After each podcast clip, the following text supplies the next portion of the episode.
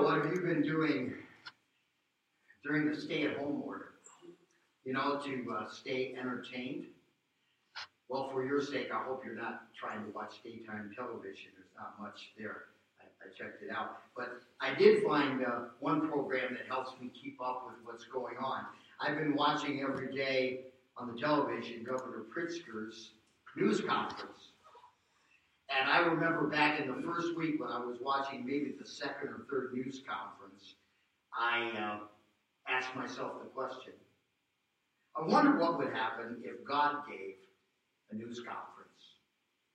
Particularly at a time like this, at a crisis time like this.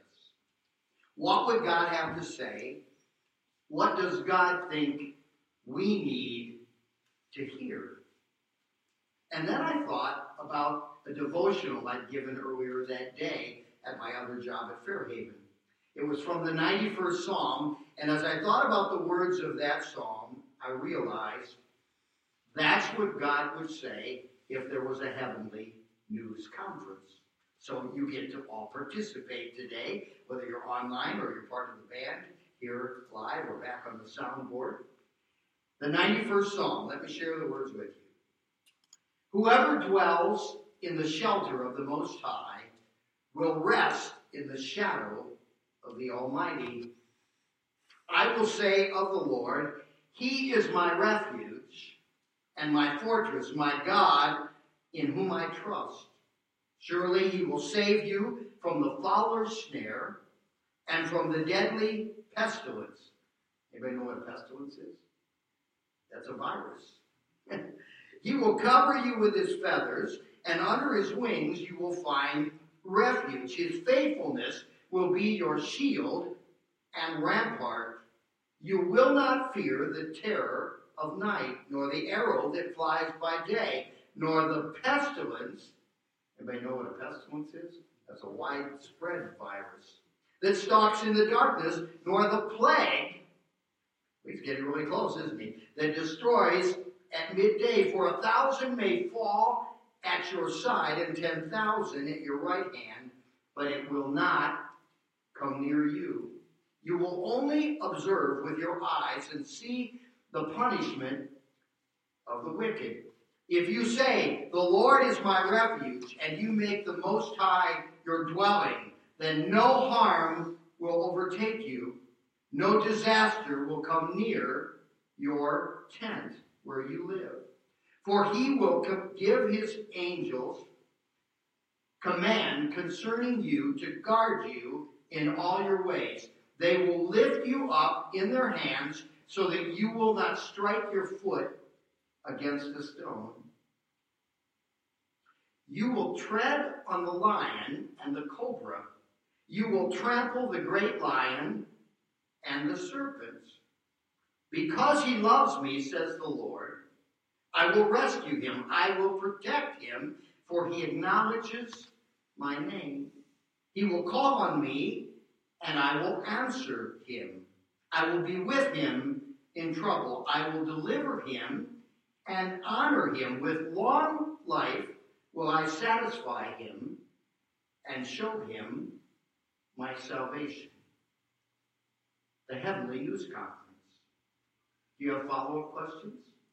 Do you have thoughts that are occurring in your mind? How do the words of the 91st Psalm set a context for how you're feeling, how you're thinking, what you're planning? This Sunday and next, we're going to pick apart the words of the 91st Psalm and ask the question What's God trying to say to us?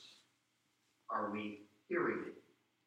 It begins with verse 1 the principle the big idea.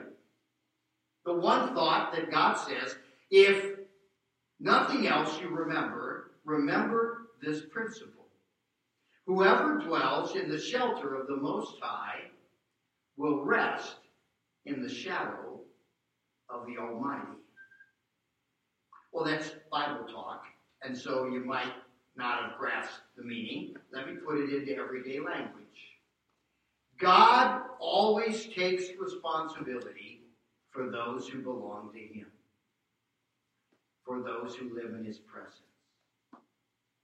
and he can be trusted. God always takes responsibility for those who live at his house. Well, that makes sense, doesn't it? You belong to God. God cares about where your life's headed, what you're doing, what's going on, what you're experiencing, and how you're feeling about it. That is a truth that was true in David's day, which was nearly a couple thousand years ago, or nearly 3,000 years ago, rather. And it's true today. God hasn't changed. This is something new for us. It's not something new for God. Notice the Bible words that are used. First, those who dwell. To dwell from the original language, from the Hebrew here, means to reside comfortably, to make yourself at home.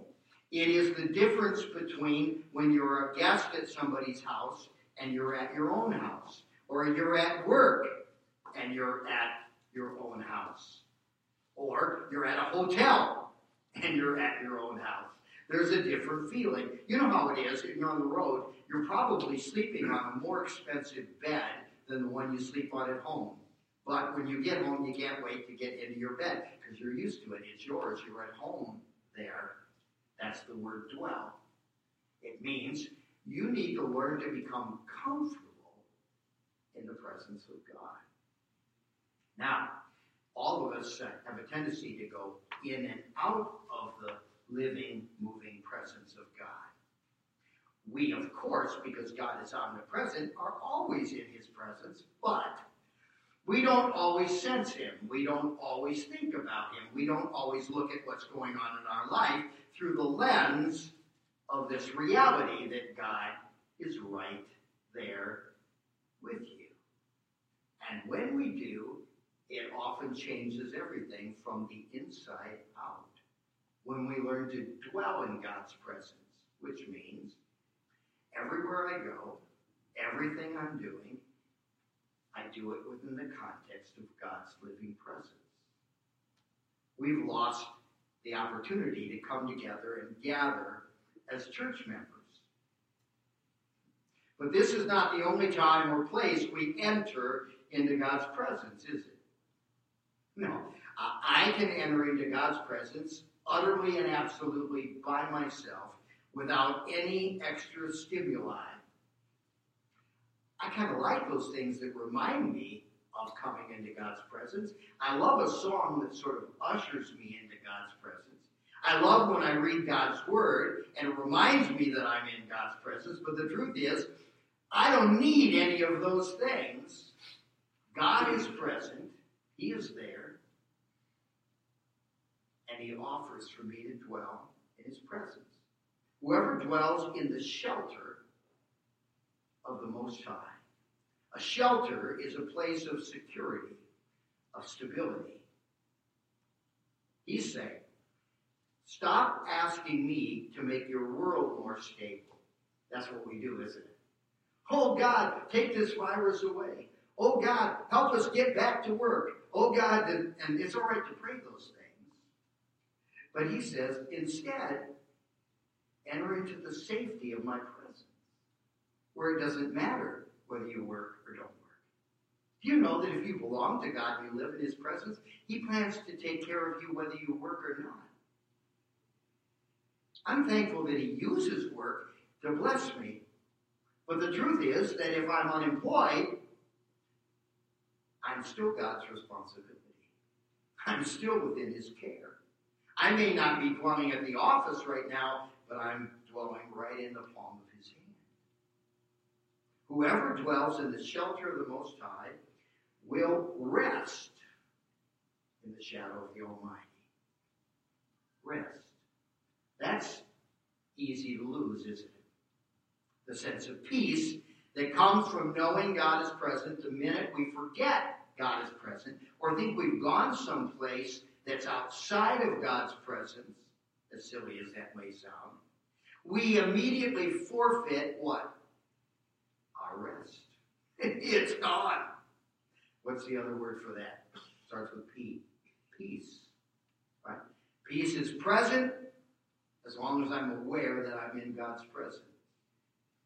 Peace flees away the moment I lose sight of the fact that I'm in God's presence. Now, God is present whether I acknowledge it or not. But it does me very little good. You know that God is present with atheists today. That presence is doing them very little good unless they can take their faith and place it in the one who's present. To rest literally means here to let go of control.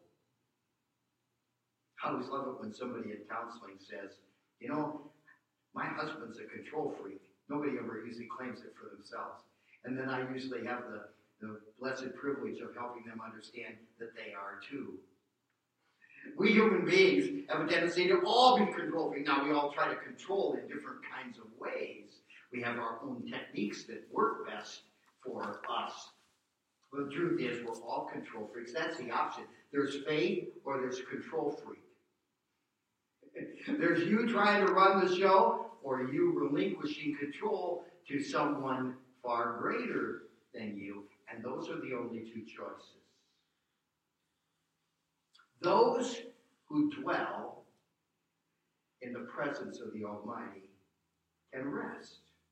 They rest, says he, in the shadow of the Almighty. Now, I know he's speaking metaphorically here because the Bible's pretty clear about the fact God isn't limited to a body like we are. Otherwise, uh, he'd have to pick a church to be at today. And he'd be at this one or he'd be at a, a different one, and you'd want to find the one where God was present. But I want you to know he's present here, and he's present with you at home, whoever you are, whatever you're doing, whatever you're uh, participating in besides watching and listening to us. But God is real. It, it sometimes is hard for us to realize that because we can't physically see him, is he real? But we can see him. What we see is, well, his shadow, right? Uh, right now, I'm casting a shadow on the ground. And if you couldn't see me and you saw my shadow, you'd know I was here, right? Even though you couldn't see me. We can't see God, but we can see his shadow. Have you seen the evidence of God at work this week? The fingerprints of God on any events in your life? You know He's there. That's His shadow. Another word for it used in the, the Bible is the word glory. The glory of God is the manifest evidence that God is here. He is real, and He is powerful, and He is beautiful, and He is majestic. Not because I see Him, but because I see His shadow. Well, says David, God invites us to live in His shadow. Now, let's say that you decided to live in my shadow. Okay?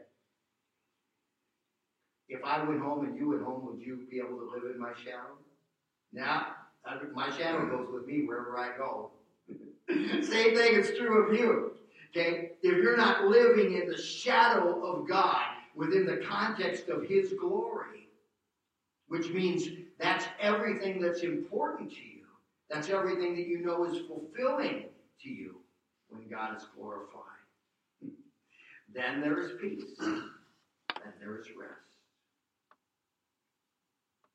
John Ortberg has written a little book called If You Want to Walk on Water, well, you have to get out of the boat. And in that book, he has a chapter called How Big is Your God? And the illustration, I think, kind of points out a deficiency in our lives. Ortberg writes, One day when I was walking with a few friends in New Beach, Newport Beach, California, we went past a bar where a fight was going on that had spilled out into the street like an old western. Three men were beating up on a lone opponent, and he was bleeding profusely. Well, we had to do something. So we went over to break up the fight, to warn the aggressor in no uncertain terms that the fight was over. Unfortunately, I've not had much experience with that sort of thing. I guess I missed the day in seminary class about breaking up barroom brawls. We'd spent a little too much time in church to have effective language for that kind of intervention right at our fingertips. Breaking up drunken brawls is not, frankly, a strong area of spiritual passion or competence for me, but somebody had to do something. So we got out of the boat. We spoke prophetically to them. And then I waited for my first fist fight since I was part of a church deacon board. However, the thugs suddenly looked up with fear in their eyes and started to slink away. It caught me so much by surprise that I almost stopped to ask them why they were leaving. Then I looked behind them, behind me. There I saw one of the biggest guys I had ever seen. We had apparently, he was apparently employed as a bouncer at the bar room that the men had been visiting. And suddenly I gained a great deal of respect for that very profession. I would guess the man stood about six foot seven, weighed about 250 pounds or so, with perhaps 2% body fat. If Hercules and Xena, the warrior princess, had hooked up, this would have been their love child. We called him Mongo. Not to his face, though. Mongo did not say a word. He just stood there, muscles bulging. He looked as if he hoped they would try to take him on. This was, in fact, an area of massive, breathtaking competence for him. Breaking up fights was his spiritual gift. And in that moment, my attitude was transformed. You better not let us catch you hanging around here again. We were different people because we had a great big Mongo behind us. I was ready to confront with resolve and firmness. I was filled with boldness and confidence. I was released from anxiety and fear. I was ready to serve someone who needed my help. Why? Because Mongo had passed by. I had experienced a mongophany. I was convinced that I was not alone.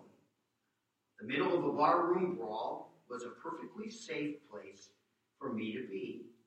Now, if I were convinced that Mongo were with me 24 hours a day, seven days a week, I would have, frankly, a fundamentally different approach to life. But of course, he's not. I cannot go around with Mongo beside me all the time, and it's probably a good thing because I don't need him. I have one who is greater than Mongo, who is with me at all times. Courage, he says. I am. Fear not. I believe that. It's part of my creed. I've committed my life to teaching others about that. Yet all too often, my life does not reflect it. All too often, I shrink back when I should confront. I worry when I could pray. I cling when I could give generously. I stay in the boat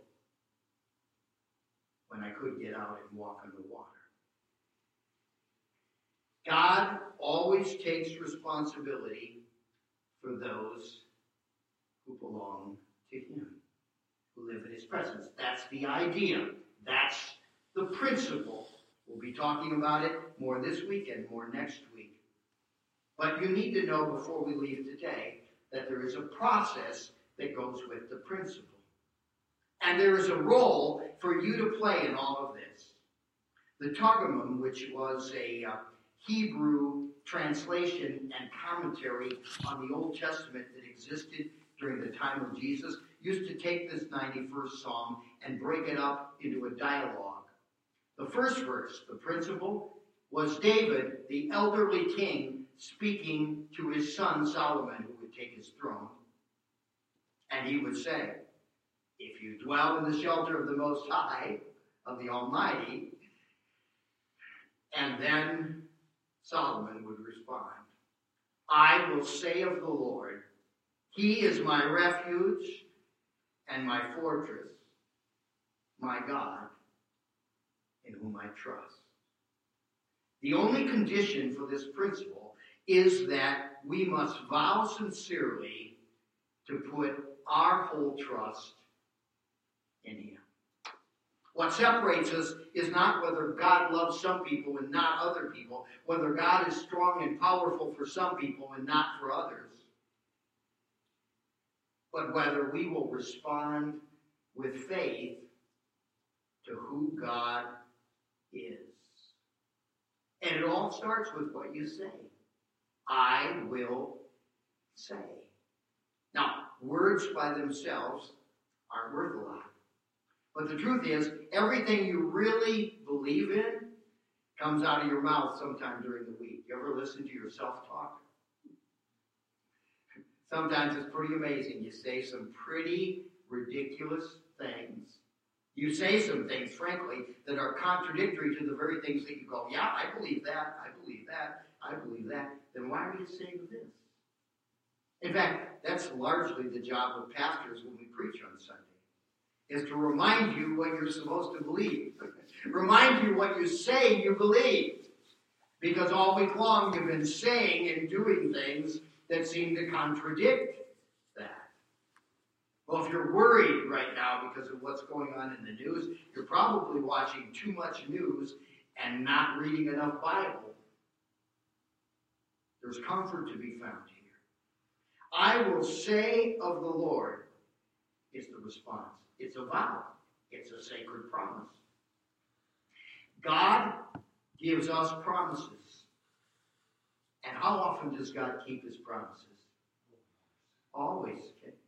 What's the proper response to a God who gives promises? Give promises back. How do we do? Not so good.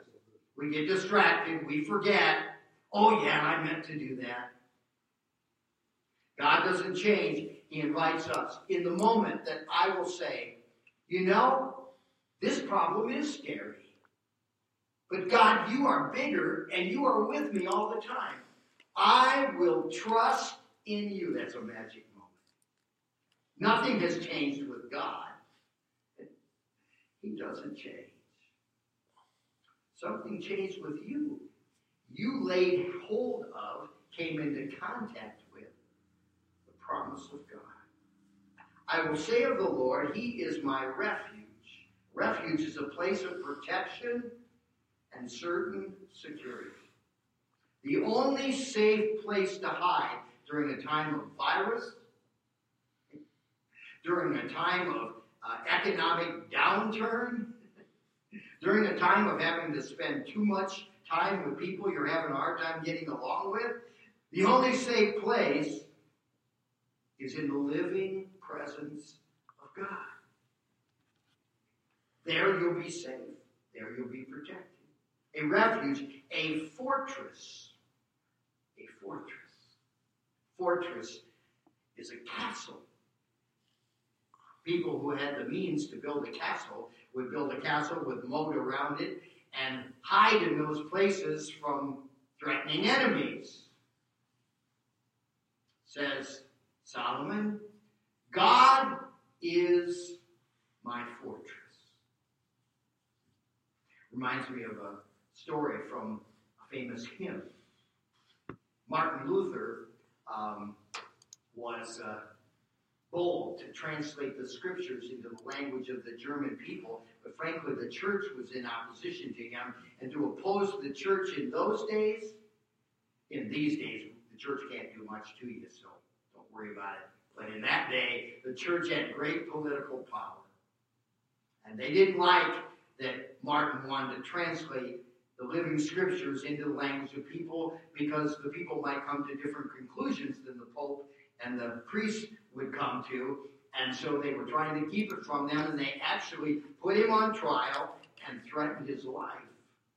But a friend took Martin and hid him up in his castle high where he could do his translation work. Wasn't that nice thing for a friend to do? But while Luther was translating, he started translating the Psalms. And he ran into this psalm and one other as well. And he said, wait a minute. This castle is my fortress. That's not my fortress. He would leave the castle, go back down to the streets where he would be very vulnerable and complete his work because he believed that there was an inconsistency in hiding in a physical castle while God promised to be his fortress. But before he went down from the castle, he wrote a hymn. It's the only hymn of his, and he wrote lots of them, that we still have today. A mighty fortress is our God, a bulwark never failing. Heard it? he said, God is my fortress, my hiding place, my strong tower. Is he yours? He is my refuge, my fortress, my God in whom I trust. Trust. Trust is the action part of faith, isn't it? I can say I believe, but when I act as if I really do believe, that is genuine trust. It's easy to say you trust God when life is going well. When things begin to fall apart or surprises come your way, I'm speaking from personal experience, but I hope you can relate. I see how shallow my trust is. Do I trust God? Well, do you trust God when you can't go to work? Do you trust God when you can't be with the people that you love? Do you trust God when your health is threatened? That's the true test of trust, isn't it? In his book, Traveling Light, Max Lucado talks about this very topic of our fears and the faith that can save us. The Bible I carried as a child, he writes, has a picture of Jesus in the Garden of Gethsemane praying on the night of his arrest. In this picture, his face is soft, his hands are calmly folded as he kneels on a rock to pray. Jesus seemed so peaceful. But one reading of the gospel disrupts that image. In Mark's gospel, Mark says Jesus fell to the ground. In Matthew's gospel, he tells us that Jesus was sad and troubled to the point of death. In Luke's gospel, he says Jesus was full of pain and despair. Equipped with those passages, how would you repaint the scene? Jesus flat on the ground, face in the dirt, extended hands gripping the grass, body rising and falling with sobs, face as twisted as the olive trees around him. What do we do with this image of the God man? Simple. We turn to it when we're in the same condition. We read it when we feel the same. We read it when we feel afraid. First, isn't it likely that fear is one of the emotions that Jesus felt? One might even argue that fear was his primary emotion on that night. For he saw something in the future so fierce, so foreboding, that he begged for a change of plans. Father, if you are willing, take this cup of suffering from me. What causes you to pray like that? Boarding an airplane, facing a crowd, public speaking, taking a job, taking a spouse, driving on a highway. The force of, source of your fear may seem small to others, but to you it freezes your feet makes your heart pound and brings blood to your face. And that's what happened to Jesus. He was so afraid, the text says, that he bled. Doctors describe this condition as hematidrosis. Severe anxiety causes the release of chemicals that break down the capillaries in the sweat glands. When this occurs, sweat becomes tinged with blood. Jesus was more than anxious, he was afraid. Fear is worry's big brother. If worry is a burlap bag, then fear is a trunk full of concrete, and it wouldn't budge. But how remarkable that Jesus would feel such fear. How kind, though, that he chose to tell us about it. We usually do the opposite, don't we? Gloss over our fears, cover them up, keep our sweaty palms in our pockets, our nausea and dry mouths a secret, but not so with Jesus. We see no mask of strength, but we do hear a request for strength. Father, if you are willing, take this cup from me. The first one to hear of his fear was his father. He could have gone to his mother. He could have confided in his disciples. He could have assembled a prayer meeting. All would have been appropriate, but none was his priority. He went first to his father. Oh, how we tend to go everywhere else. First to the bar, then to the counselor, to the self help book, or the friend next door, but not to God. The first one to hear Jesus fear was his Father in heaven. The only condition to this invitation in which God invites us to live in his presence and find peace, to find rest, is that we must vow sincerely to put our whole trust in him. So I ask you, in whom will you put your faith when life becomes unmanageable? Because it will, if it hasn't. Life works that way. You build up a, a little bit of a saving account and then something takes it just like that. Seems so secure when I had that. You get this fixed or that fixed, or you take care of that problem, and you feel so secure. Then three more problems arise over here. Where will you turn when the arrows of misfortune begin to fly? Because they will. That's what happens in this world. Where will you go? Where will you hide? From whence will you derive the security you seek? Rudolf Niebuhr was a pastor who constructed a marvelous prayer. I hope to someday leave behind something that's one one thousandth as powerful as what he left behind in this prayer. The sad thing is, we've diluted it down and put it on little plaques and hung it in our house and not thought of the power of it. We call it the prayer of serenity. If you're here today, I invite you to pray along with me. The words will be on the screen. If you're at home, you would be greatly helped by praying it. This week, you'd be greatly helped by praying it daily, in fact, as we go through this series.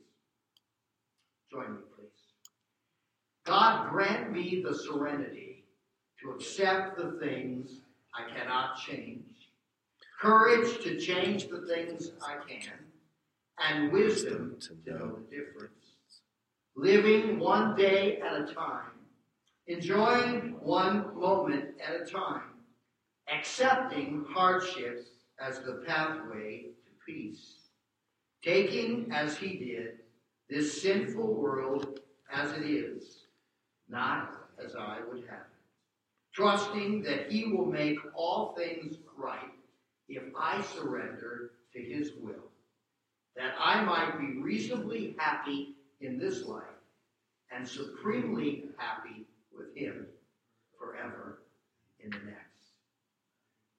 Praying of that prayer and a reading of the 91st Psalm every day this week will get you ready for next week's lesson. To sum up, as it relates to fear as our very human response when faith is required, here's our friends, uh, Tom and Eddie, the Skid Boys, to tell us five ways to conquer your fear. Tom and Eddie, the Skit Guys, here to help you to conquer your fear with five tips. That's right. Number five, acknowledge your fear. Write it down. Get it out there. Do that, Tommy. Do that. That's a great idea. Okay. Here's the thing: when you write down your fear, it kind of helps just squelch the fear. Tommy is going to show you right now that we all have this in common. We all have fears. This is Tommy's number one fear. This is my number one fear. I've seen it happen to people, and it's tragic. Can't imagine what it would be like. Really? So much skin. Number four: realize that most of your fears don't even come true. Yours did. This isn't a fear. Looks like it should have been. when it comes to those fears, they don't really ever come true. Like some people have a fear of garden gnomes coming alive in the middle of the night and destroying you. What? Yes, a bunch of people fear that. I don't think so. It's a legitimate fear. Those little statues in people's yards. Those evil statues in people's yards. Oh, this is your fear. You're afraid of. You're afraid of garden I'm gnomes. not. Yes, no, I'm not. Look No, at you. No. Okay, okay, okay. Moving on. Number three: do the thing you fear. Yes, yes. Like stay the night in a yard filled with garden gnomes. no, it really is a good idea to do what you fear. In fact, Winston Churchill said, "Do the thing you fear, and the death of fear is certain." No, Winston Churchill didn't say that. Emerson said that. But Ralph Waldo Emerson said, "Do the thing you fear, and the death of fear is certain." How do you know that? Well, I had college class on it. Did you just say, "How do I know that"? What? Okay, you know what I'm curious about? I'm curious what it would look like if I shaved your head. It's not funny. I'm not laughing. Number two, be curious. Yeah, because when you're curious, you're not focusing on your fear. You're squelching your fear. You're, you're opening the door for God's wonder. Curiosity does that. Yeah, and you'll also find that curiosity did not kill the cat. It was that creepy kid across the street. There's someone to be afraid of. You don't even be afraid of Him. Because the number one way to conquer your fear is to trust in God. The Bible says in 2 Timothy 1 7, For the Spirit of the Lord is not of fear, but of power and of love and of sound mind. Yeah, in fact, I got you a little keepsake to help you remember that. Thanks, buddy. That's what I like about this guy. He's always thinking about people.